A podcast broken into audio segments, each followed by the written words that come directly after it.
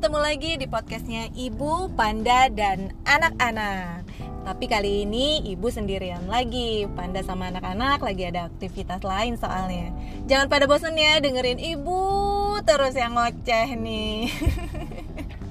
Nah di episode kali ini aku mau bahas soal parenting kali ya. Mau berbagi aja sih. Curhat deh gitu ya ceritanya. Gimana caranya ngadepin anak-anak remaja? Terutama yang pertama nih. Yang pertama nih lagi menginjak usia 18 tahun kan. Jadi udah dari remaja menuju apa? Orang dewasa wannabe. Itu lebih ah lebih bikin sakit kepala lagi sih. Kan kalau anak remaja tuh serba salah ya dibaikin salah jadi malah ngelunjak istilahnya gitu ya. Jadi malah memanfaatkan kebaikan orang tuanya gitu. Tapi dikasarin juga salah gitu di, dikasarin bukan dikasarin uh, dikerasin gitu. Dikerasin juga salah gitu. Nanti jadinya ngebangkang lah terus nge ngekritik kita ya. Anak-anak sekarang tuh kan bisa langsung ngomong ibu kok terlalu kayak begini gitu kan. Panda kok jadi kayak begini sih gitu. Jadi uh, biasanya adu debat nih gitu. Jadi uh, gampang-gampang nggak gampang. Nggak gampang sih. Susah banget gitu ya ngadepin aduh sosok manusia anak-anak ini gitu loh.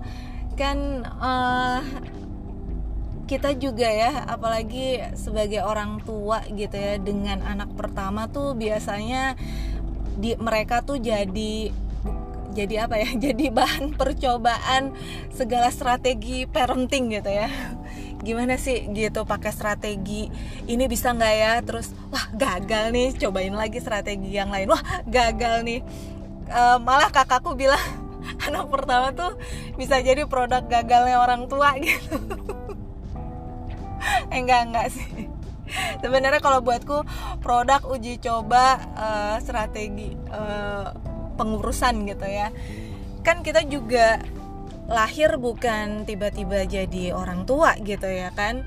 Kita kan juga apa ya sekolah apa uh, sekolah tinggi pun gitu ya seorang profesor pun gitu ya ketika berada di rumah menghadapi suami menghadapi istri gitu menghadapi anak-anak menghadapi urusan segala urusan rumah tangga itu tuh kayak sekolah lain gitu ya kan sekolah abadi yang nggak pernah ada habisnya gitu. Selalu ada ilmu baru di setiap tahun. Jadi caranya orang tua kita zaman dulu ngedidik kita nggak bisa tuh kadang diajarin ke anak-anak kita gitu kan. Karena udah berbeda zamannya gitu. Jadi harus banyak uh, apa ya ilmunya belajarnya tuh nggak boleh berhenti gitu. Ya itulah keluarga itu rumah tangga itu buatku adalah sekolah abadi yang S-nya di atas S3 gelarnya aduh gitu gelar apa ya gitu. Coba pendengar tolong kasih masukan gelar untuk rumah tangga itu gelar apa? Kita bikin ini yuk sekolah yang nggak ada wisudanya kan gitu. Nggak ada lulusnya gitu. Nah um, aku tuh waktu abang gitu ya anakku yang pertama nih uh, umurnya 18 gitu aku langsung waduh gimana ya cara ngajarin anak 18 gitu? Karena adik-adiknya kan masih teenagers ya usianya 18 apa belasan tahun gitu. Itu aja belum belum selesai gitu kan. Ini ini udah mendahului lagi jenjangnya udah harus dibimbing ke tingkat yang lebih tinggi lagi gitu. Nah aku juga jadi kayak sebagai orang tua gitu agak jet lag ya, ini belum selesai kok ada lagi gitu kan? Waduh gimana sih gitu? Nah terus uh, di luar ini gitu ya aku tuh uh, salah satunya adalah uh, pekerjaanku adalah trainer untuk uh, self development harusnya kan uh, bisa ya gitu um, gimana sih caranya uh, mendidik anak-anak dengan teknik self development gitu. Karena bisa berhasil ke orang lain gitu loh. Tapi ternyata ternyata nih teman-teman sebagai seorang trainer itu uh, tantangannya lebih besar ketika harus uh, belajar bareng sama anak sendiri. Kenapa coba? Kenapa coba? Kan banyak ya ada ya istilahnya guru ya seorang guru aja itu lebih bisa ngajarin anak-anak orang lain gitu dibanding anak sendiri. Kenapa coba? Kenapa? Ada yang tahu nggak? kalau aku ya kalau coba nanti komen ya gitu komen ya aku tuh kalau aku sendiri pribadi adalah kalau kita kan ngajarin anak-anak tuh harus pakai rasa kasih sayang pengertian ya kan? Nah karena kita sebagai seorang ibu itu punya rasa itu jadi kita tidak bisa mendidik anak kita dengan uh, sebaik-baiknya atau sebagaimana mestinya gitu. Karena harusnya kita kan tahu kapan mereka itu punya mood yang uh, bagus atau mood yang sudah jelek gitu kan. Sehingga mau kita jejelin ilmu apa pun pasti nggak akan bisa masuk gitu kan. Terus kita kita tahu gitu uh, kalau lagi lapar ngantuk gitu kan suka kita ya udah sana istirahat dulu gitu kan. Ya udah makan dulu kalau makan gitu. Sehingga Eh, nggak uh, se apa ya pelajaran yang misalkan gitu yang biasanya aku kasih uh, satu hari itu 8 jam gitu ya. Nah ke mereka nggak bisa gitu. Mereka karena kita mengenali gitu kan. Kita mengenali anak kita itu punya fokus untuk konsentrasi menerima pembelajaran itu berapa lama gitu. Nah karena hal-hal itulah kita kayak uh, bukan kita sih aku gitu. Aku kayak uh, kurang berhasil gitu untuk melakukan uh, program self development untuk anak-anakku sendiri gitu. Nah uh, untuk panda sendiri pun juga ya sama-sama ya orang tua baru gitu kan uh, cara laki-laki dan perempuan berbeda gitu ya. Kan menurutku aduh laki-laki tuh punya alam yang berbeda dengan perempuan gitu ya kan. Kalau anak perempuan tuh kita masih bisa uh, apa ya masih kayak bisa ngerasain juga gitu. Kita tuh kayak pengennya diapain gitu ya gitu uh, orang tua tuh kalau menegur tuh seperti apa atau uh, mendidiknya pengennya kayak kayak apa gitu. Ya namanya perempuan ya apa tahu sama tahu lah gitu. Tapi kalau ke anak laki-laki gitu ya aduh. Aku banyak suka minta tolong sih sama panda kayak kayak soal pendidikan sekolah gitu itu semua panda yang pegang gitu. Karena mungkin panda bisa uh, lebih ngehandle gitu. Tapi kalau secara personality kehidupan gitu kadang-kadang kita juga masih suka suka apa ya uh, suka menemukan jalan buntu gitu. Gimana ya e, cara ngatasin anak ini gitu loh. Kok nggak ngerti-ngerti kok nggak nggak nggak bisa ngikutin apa atau mendengar apa yang udah kita sampaikan gitu kan. Bahkan kadang aku sama panda itu untuk masuk e, ke mereka untuk ngasih tahu apa ya uh, sharing ilmu kita gitu ya ke mereka kita kayak harus ngebacain CV kita gitu tau gak sih? Aku juga gak ngerti gitu ya uh, mereka tuh nganggep kita orang tuanya tuh apa sih gitu kan orang tua yang nggak ngerti apa-apa atau orang tua yang sok tahu banget gitu sampai kita tuh harus uh, ngebacain experience di CV kita ke mereka gitu. Baru mereka mau ngedengerin percaya nggak? Sesulit itu gitu untuk bukan sesulit serumit itu untuk uh, membahas sesuatu sama mereka terutama soal kehidupan soal apa namanya soal uh, pembelajaran gitu. Yang lebih ribet sih kalau pembelajaran kan ada buku ada maksudnya ada materi yang kita bisa nemuin gitu. Tapi kalau soal personality soal bagaimana menghadapi orang lain gitu nah itu yang agak agak susah menurutku gitu ya. Karena uh, strategi iya orang tua A dan orang tua B itu nggak selalu bisa sama gitu. Kayak yang bisa ber, yang berhasil buat aku gitu. Belum tentu itu bisa dipakai untuk orang tua yang lainnya gitu. Dan sebaliknya gitu untuk orang yang berhasil buat orang tua yang lain belum tentu itu bisa berhasil untuk aku gitu. Jadi uh, ya kita harus punya strategi A sampai Z sih. Atau lebih kalau ada abjad yang lain kayak lebih aku juga udah nggak tahu nih udah pakai strategi apa lagi gitu. Uh, alhamdulillah anak-anak aku sih uh, tidak mengalami kenakalan remaja yang yang mengkhawatirkan sekali gitu. Yang aku takutin nggak uh, ada. Tapi yang namanya orang tua gitu kayak mereka pulang malam gitu itu tuh juga apa namanya um, mengkhawatirkan banget ya gitu sampai aku tanya kalau ke yang pertama ini uh, kamu ngerokok nggak? Gitu. Terus kamu pernah coba minum minuman alkohol nggak? Gitu. Narkoba tahu nggak? Jenisnya apa aja tahu nggak? Gitu. Mereka tahu gitu dan di lingkungan nah di lingkungan abang terutama gitu ya ada gitu. Terus dia bilang nyoba rokok sekali pernah gitu. Tapi kan aku alergi jadi aku batuk-batuk dan nggak terlalu suka dengan baunya.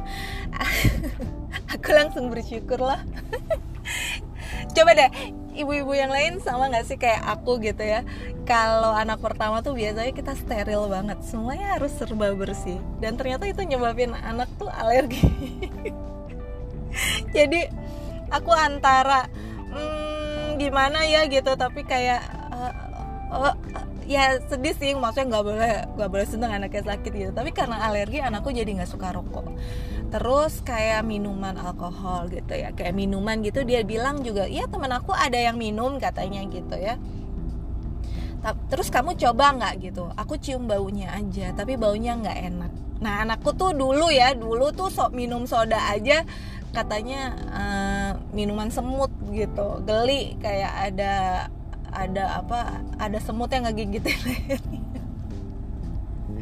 agak sensitif juga.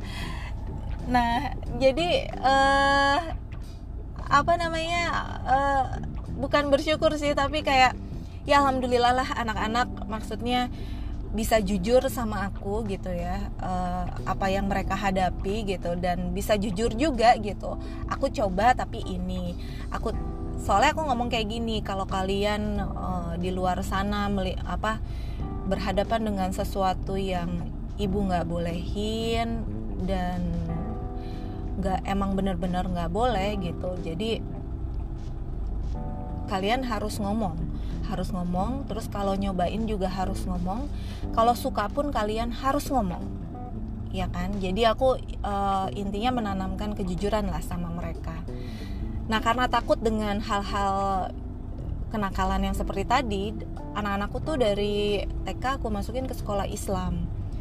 Jadi aku ingin mereka belajar mengenai lebih ke belajar membentuk akhlak yang baik tuh seperti apa. Jadi aku nggak nggak apa namanya nggak nggak punya apa ya nggak punya ini nggak punya apa harapan lebih banget gitu dengan masukin Islam terus mereka jadi sosok yang uh, bagaimana gitu. Iya seneng. Aku mendoakan anak-anak aku harus jadi anak yang soleh gitu. Tapi minimal aku ingin uh, mereka akhlaknya itu mereka belajar lebih mengutamakan akhlak gitu akhlak yang baik itu bagaimana gitu jadi mereka udah tahu tuh gitu tanpa perlu aku kasih tahu yang haram tuh yang kayak apa yang boleh tuh kayak apa gitu kan jadi mereka udah belajar sendiri gitu nah SMA nya aku masukin ke sekolah umum gitu Nah itu juga lucu perpindahan dari sekolah Islam ke umum tuh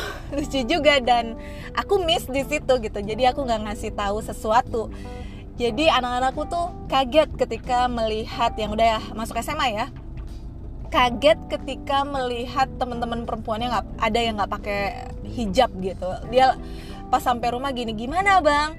uh, hari pertama kamu di high school gitu kan terus kata dia itu ibu aku lihat uh, apa ada beberapa teman-teman cewek nggak pakai hijab gitu rambutnya bagus banget ya bu gitu oh my god ya Allah aku lupa banget untuk ngasih tahu soal hal itu gitu. Terus aku langsung oh, iya abang gitu. Jadi kan namanya sekolah umum gitu.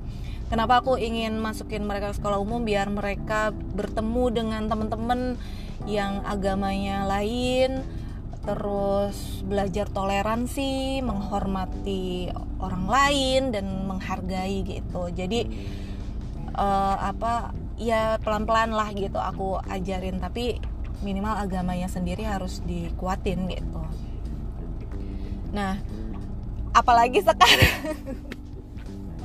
Sekarang abang tuh? Kuliah kan? Nah pas kuliah aku langsung uh, gimana ya? Aku langsung berpikir terus aduh gimana nih ngajarinnya? Gitu. Terus Panda ngasih tahu aku kalau uh, ada kompetisi suatu organisasi di kota aku tuh lagi dibuka. Nah Panda dulu alumni di situ kan gitu. Terus coba tawarin siapa tahu abang mau. Terus aku juga iseng cuman cuman apa nawarin gitu bang eh, organisasi ini eh, lagi buka nih gitu. Mau ikutan? Aku mau dong. Hah? Kaget dong gitu kan. Kompetisi yang kayaknya dulu aku ibunya aja males gitu ya kan ini kok anaknya mau? gitu. Dan aku emang nggak pernah ngarahin ke sana gitu. Karena apa ya aku ya namanya seorang trainer kan punya apalagi aku trainer self development. Aku punya idealis di mana anakku tuh harus berhasil dengan tanganku sendiri gitu. Jadi ketika aku nggak akan menghindari kompetisi-kompetisi yang apa yang banyak juga ngajarin self developmentnya gitu. Masa sih gitu? Aku nggak bisa. Cuman karena aku uh, ternyata mengalami kesulitan tersebut gitu akhirnya aku uh, ya udah coba dulu deh bang gitu. Ternyata dari iseng-iseng dia lolos seleksi awal masuk semifinalis. Dari semifinalis terus di wah drama ya anak gimana sih anak baru lulus SMA gitu ya terus ikut suatu kompetisi yang isinya banyak orang dewasanya gitu kan terus uh, dididik secara mental gitu terus banyak eh, hal-hal uh, yang dia nggak nyaman dan nggak bisa dia lakuin gitu kayak public speaking gitu kan. Terus dia anaknya kurang peka terus jadi harus merhatiin temen-temennya gitu. Di tengah jalan dia pengen berhenti gitu. Nggak suka dimarah-marahin gitu kan. Oh ibu sedih. Jujur. Ibunya sedih anaknya dimarah-marahin sama orang lain.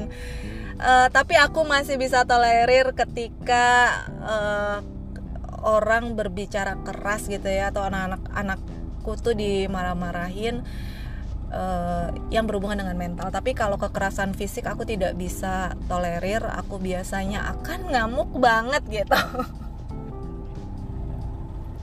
Makanya anakku tuh nggak pernah aku masukin uh, apa boarding school, pesantren gitu ya. Aduh aku nggak harus keawasan keawasan banget gitu. Aku harus dalam pengawasanku semua pendidikan yang anak-anak terima di luar gitu. Nah terus uh, aku cuma bilang gini bang ini adalah dunia dewasa gitu di mana ketika kamu memutuskan sesuatu kamu harus menyelesaikannya dengan tanggung jawab gitu ini tak ini tanggung jawab kamu dan tidak ada unsur paksaan dari orang tua kamu untuk kamu mengikuti ini. Ini kan kemauan kamu sendiri pilihan kamu sendiri. Jadi selesaikan dengan tanggung jawab. Karena memang benar gitu ketika keluar gitu berhenti dari kompetisi itu teman-teman finalis yang lainnya itu dikurangi nilainya. Jadi merugikan orang banyak gitu. Nah jadi dia juga nggak jadi juga. Itu salah satu faktor juga yang mengurungkan niat dia untuk mengundurkan diri. Akhirnya dia jalanin terus karantinanya. Capek banget. Kayaknya aku lihatnya gimana sih uh, Senin sampai Jumat dia kuliah Sabtu Minggu dia uh, karantina gitu kan.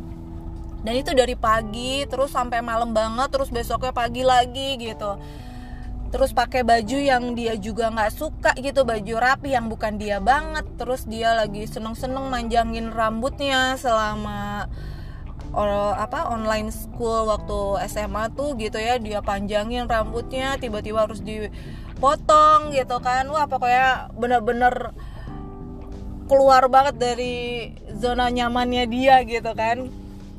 Dan alhamdulillah dia masuk uh, terpilih sebagai finalis gitu. Kaget juga sih. Nah tapi dari situ uh, nah waktu semifinalis aku masih sama Panda masih ngajarin ya gitu. Gimana cara menjawab gitu kan. Karena kan dia kosakatanya ternyata masih terbatas gitu ya. Apalagi hal-hal yang berhubungan dengan dunia dewasa gitu kan. Ya ngomongnya masih anak-anak banget gitu. Kalau di bilang masih bocah. Gitu jadi aku sama Panda masih masih kasih dia edukasi sedikit gitu. Tapi ya gimana nggak bisa terlalu banyak juga karena waktu dia udah habis gitu dia udah kecapean juga gitu nah pas dia masuk finalis ya udah. Masuk finalis ya udah. Itu sama dengan masuk ke organisasi tersebut gitu. Jadi aku sama Panda kan memang nggak punya ambisi dia harus juara satu harus atau masuk berapa besar gitu. Enggak gitu. Kita cuman uh, biarin aja.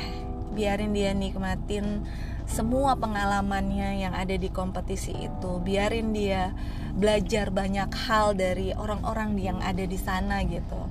Insya Allah positif. Panda meyakinkan aku seperti itu. Jadi aku lepas aja gitu ya apa pun hasilnya itu adalah hasil dia bukan hasil Panda dan aku gitu. Jadi waktu malam grand final dan dia diumumkan jadi dapat salah satu gelar bukan juara sih gitu ya.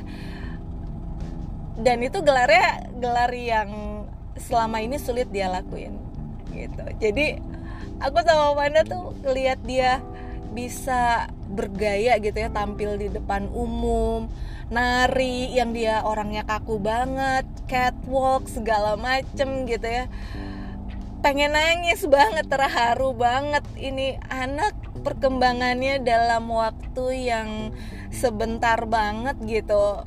Perkembangannya cukup besar gitu. Nah this is self development gitu. Ketika kamu mau belajar ilmu baru untuk ngembangin diri kamu dan kamu keluar dari zona nyaman kamu out of the box kamu akan menjadi sesuatu yang lain. Kamu akan menjadi seseorang yang kamu akan gak nyangka kamu bisa ngelakuin itu gitu loh. Jadi agak sedih juga sih gitu uh, anak sendiri gitu. Biasanya aku yang aku ngelakuin itu buat orang lain gitu ya. Buat para peserta yang ikut program self developmentku gitu. Tapi anak sendiri gitu terus bisa self development dengan dengan sendirinya dengan apa ya dengan dengan kemauan dia gitu. Dengan semua jerih payahnya dia gitu. Kerja kerasnya dia gitu. Itu terharu bangga banget gitu. Walaupun hasilnya bukan yang terbaik tapi aku bangga banget gitu. Dan memang setelah kompetisi tersebut dia jadi orang yang punya empati yang sebelumnya nggak pedulian sama orang gitu ya. Simpati lebih apa ya lebih peka gitu kan. Terus tanggung jawab sih gitu.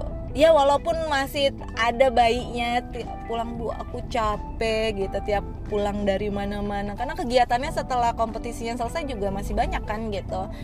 Dan dia tetap harus berbagi dengan kuliahnya gitu. Jadi uh, I'm so proud of him gitu. Walau apa ya itu menurunkan uh, salah satu strategi di mana menurunkan uh, mungkin pride kita sebagai orang tua gitu ya untuk tidak terlalu idealis dan percaya gitu. Kadang-kadang uh, ya memang kita bisa belajar dari siapa pun. Ilmu self development itu memang harus uh, belajar dari siapa pun bahkan anak kecil sekalipun gitu. Jadi buatku juga memang anak-anak tuh guru terbesarku gitu. Guru ya banyak banget mereka juga ngajarin banyak hal ke aku gitu. Tapi karena misalkan judulnya self development terus harus dari ibunya sendiri gitu ya karena ibunya trainer self development tapi belum tentu kita bisa berhasil ke anak kita gitu. Karena ya itu tadi ada perasaan kasih sayang pengertian gitu. Nggak nggak bisa terlalu keras gitu. Hmm, jadi itulah uh, pengalamanku dengan anak pertama. Kayaknya untuk anak kedua dan selanjutnya itu butuh segmen sendiri karena uh, apa ya uh, ceritanya juga lebih berliku gitu ceritanya juga panjang banget kayak begini gitu. Tapi kenapa aku mau ceritain ini? Karena pengalaman bersama anak pertama itu dengan kita yang selalu menjadi orang tua yang baru. Jadi orang tua baru tuh bukan cuma orang tua yang punya bayi aja. Orang tua punya pas anaknya baru masuk masa sekolah orang tua baru anaknya remaja orang tua baru. Anaknya menuju dewasa orang tua baru juga yang nanti ngelepas anaknya kerja gitu ya kan. Terus nanti menikah. Aduh udah deh. Aduh. Mari kita sama sesama orang tua. Kalau ada yang pendengar aku orang tua juga gitu uh, kita saling belajar yuk gitu. Coba deh komen uh, pengalaman kalian menghadapi anak pertama gitu. Bagaimana sih jadi orang tua tiba-tiba dari manusia-manusia yang yang apa ya yang ternyata kita nggak bisa tentuin. Harus harus sesuai kemauan kita tuh nggak bisa gitu coba ya nanti share gitu ya nanti kalau ada komentar terbaik aku akan jadiin topik dan kita obrolin bareng-bareng Oke, sampai di sini podcast hari ini. Semoga nggak bosen dengerin ibu terus nih. Semoga next episode kita bisa ngobrol bareng Panda dan anak-anak juga. Sampai ketemu.